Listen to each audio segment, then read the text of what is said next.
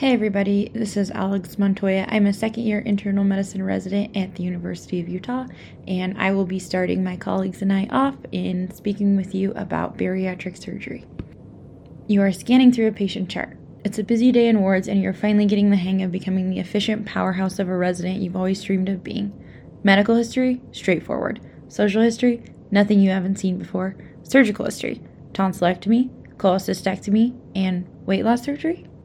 Many of us as clinicians have cared for patients with a history of bariatric surgery before, but in the busy environments that have become standard for our field, how many of us have truly had the opportunity to take the time to understand the additional considerations and cares that may be necessary for best addressing the needs of our post bariatric surgery population? Well, you come to the right place. According to the statistics released by the American Society for Metabolic and Bariatric Surgery, as of 2019, approximately 260,000 bariatric surgeries are performed annually in the United States. Multiple organizations have weighed in on the criteria for candidacy for these surgeries, including the NIH and the American Diabetes Association. And much like all things in medicine, these criteria are frequently evolving.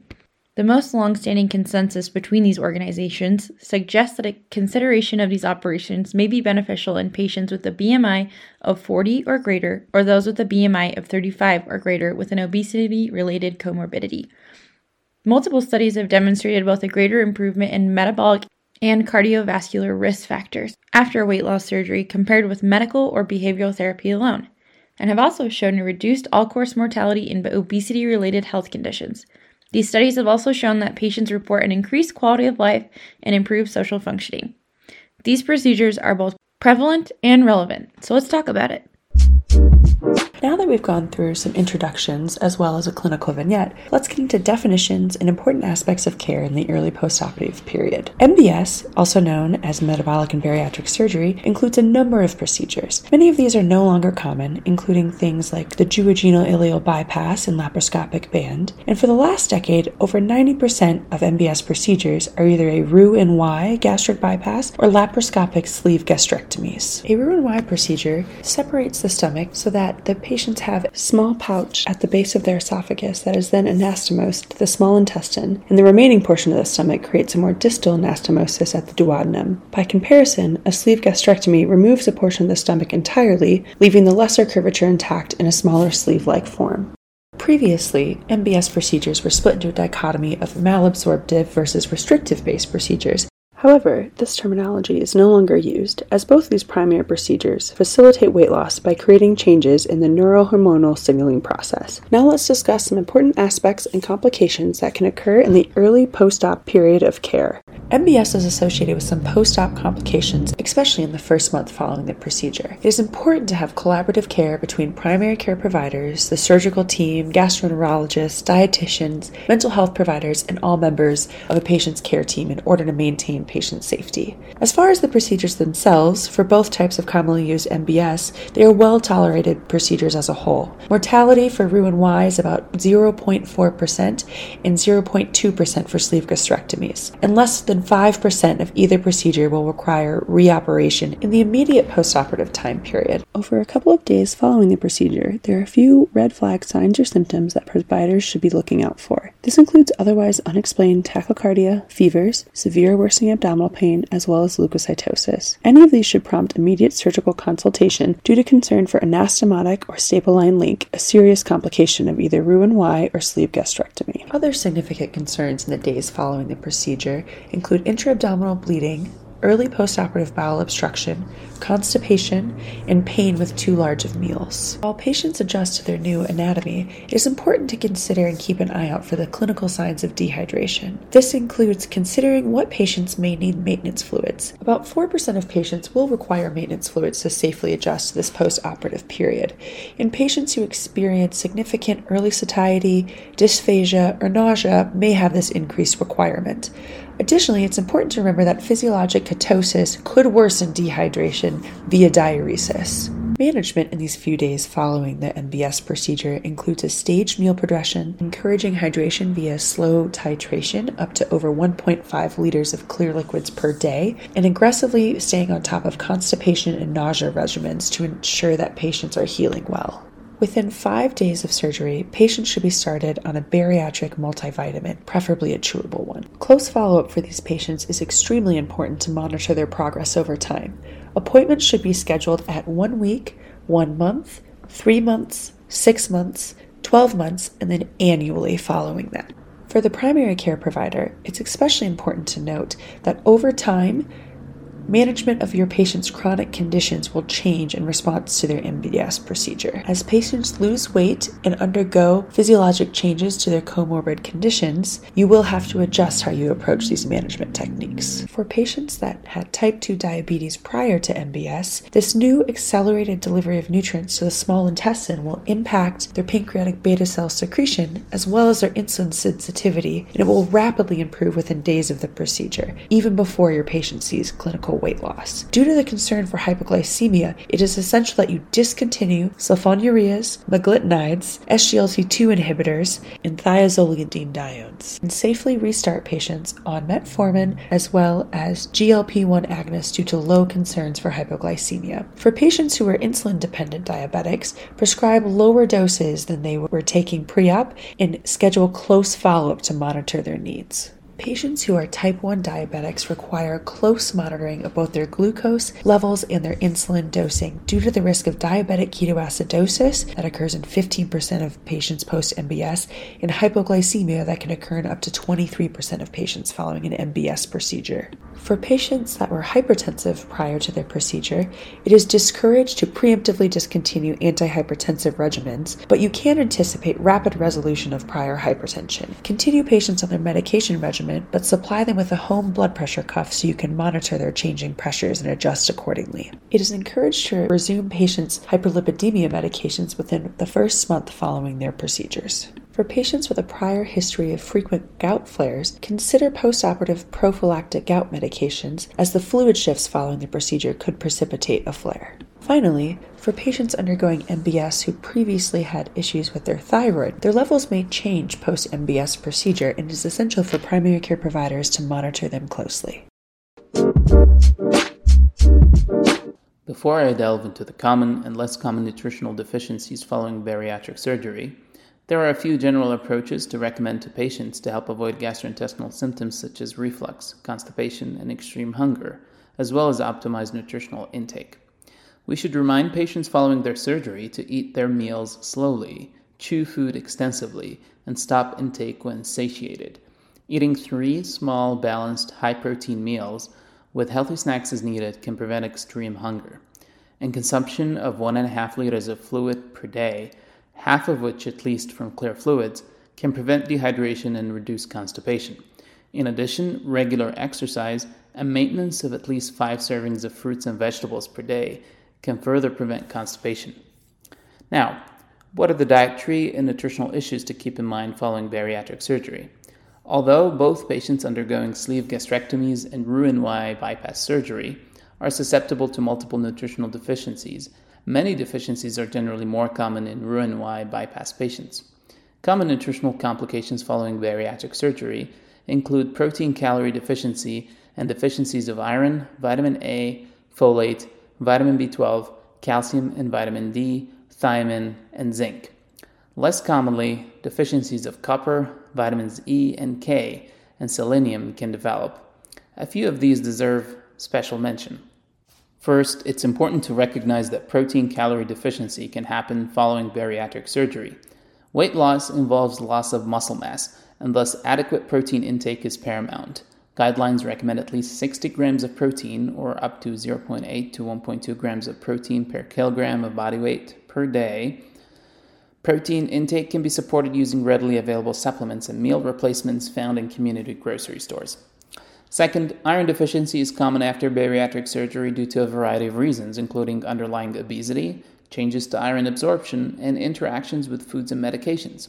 Long term proton pump inhibitor use, calcium supplements, certain dietary plant compounds, and concurrent zinc deficiency all can impair iron absorption. And so it's important to take iron supplements at a different time than calcium and plant based meals and correct any underlying zinc deficiency. Third, Vitamin B12 deficiency occurs in up to half of patients undergoing bariatric surgery.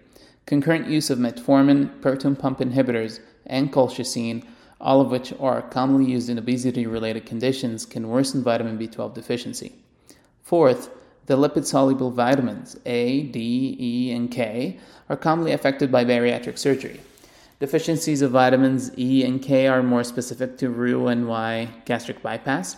However, deficiencies of vitamins A and D are common in both types of bariatric surgery.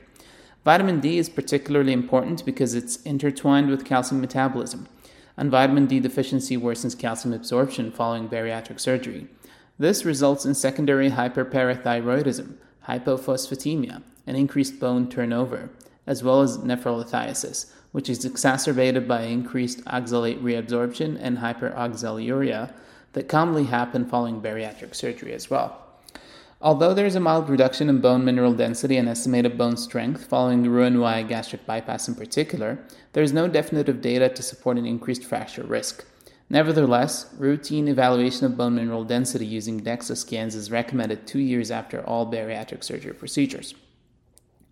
Next up is thiamine deficiency which can occur as early as four weeks after Roux-en-Y gastric bypass and affect up to 60% of patients undergoing this procedure. Risk factors for thiamine deficiency include protracted vomiting, parenteral nutrition, constipation, excess alcohol use, female sex, and small intestinal bacterial overgrowth. Finally, zinc deficiency can occur in up to 37% of patients, especially after Roux-en-Y gastric bypass, and patients present with diarrhea and dermatitis. It's important to note that zinc supplementation can lead to concurrent copper deficiency, and thus checking copper and ceruloplasmin should be considered. So, how do we approach screening in these patients? During the first year following surgery, there are four time points at which we perform routine screening.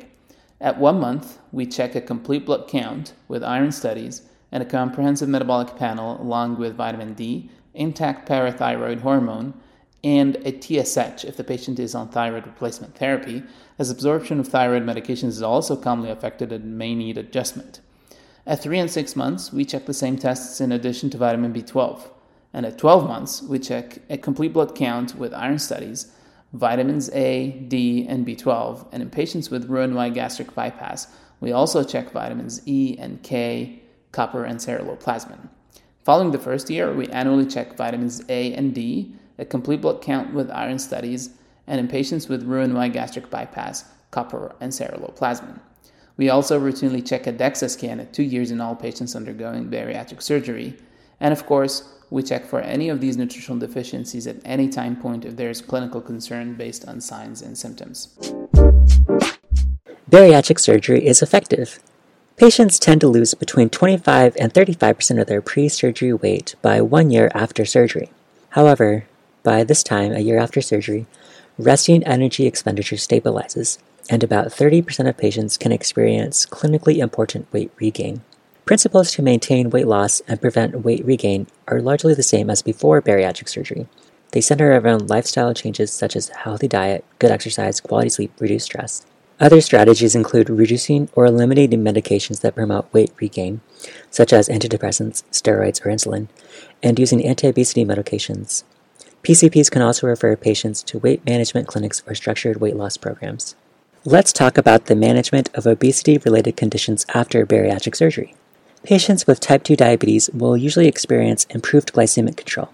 Their sugars should be closely monitored for the first six months for medication adjustments. Guidelines recommend stopping insulin and sulfonylureas if present, as these medications promote weight gain. Patients with hypertension will also see improved blood pressures and will often need their antihypertensives either decreased or stopped altogether. Patients with obstructive sleep apnea usually experience an improvement as well. Clinicians should pursue a follow up sleep study after about 20% of weight has been lost.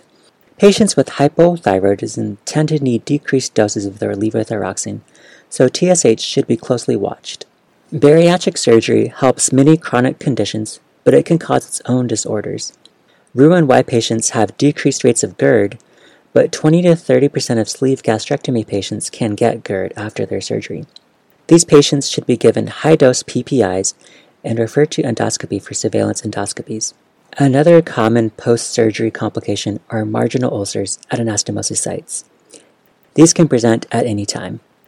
They present as abdominal pain, bleeding, or dysphagia and should be diagnosed with endoscopy. They are treated with high dose PPIs, sucralfate, and sometimes surgical revision. Up to 10% of patients can have gallstones after surgery. Guidelines recommend prophylactic treatment with ursodeoxycholic acid for six months after their surgery. Dumping syndrome can be experienced by nearly half of patients. It is caused by rapid nutrient delivery to the jejunum, which causes vasoactive agents and insulin to be released. It presents as GI symptoms of nausea vomiting, diarrhea or fullness, and vasomotor symptoms of flushing or diaphoresis or fainting that occur less than 60 minutes after eating. Patients can avoid dumping syndrome by eating smaller and more frequent meals. High protein, low carbohydrate foods may also help. Lying down after meals may also be beneficial. Patients can also use somatostatin analogs such as octreotide. Closely related to dumping syndrome is postprandial hypoglycemia or late dumping syndrome. About 10% of patients may experience this. Late dumping syndrome is caused by insulin dysregulation causing large insulin spikes after meals. This leads to symptomatic hypoglycemia. It is very common for patients to experience small intestinal bacterial overgrowth or SIBO after their bariatric surgery. Up to 70% of patients can experience this. SIBO is caused by decreased acid secretion and intestinal dysmotility. This allows bacteria to overproliferate.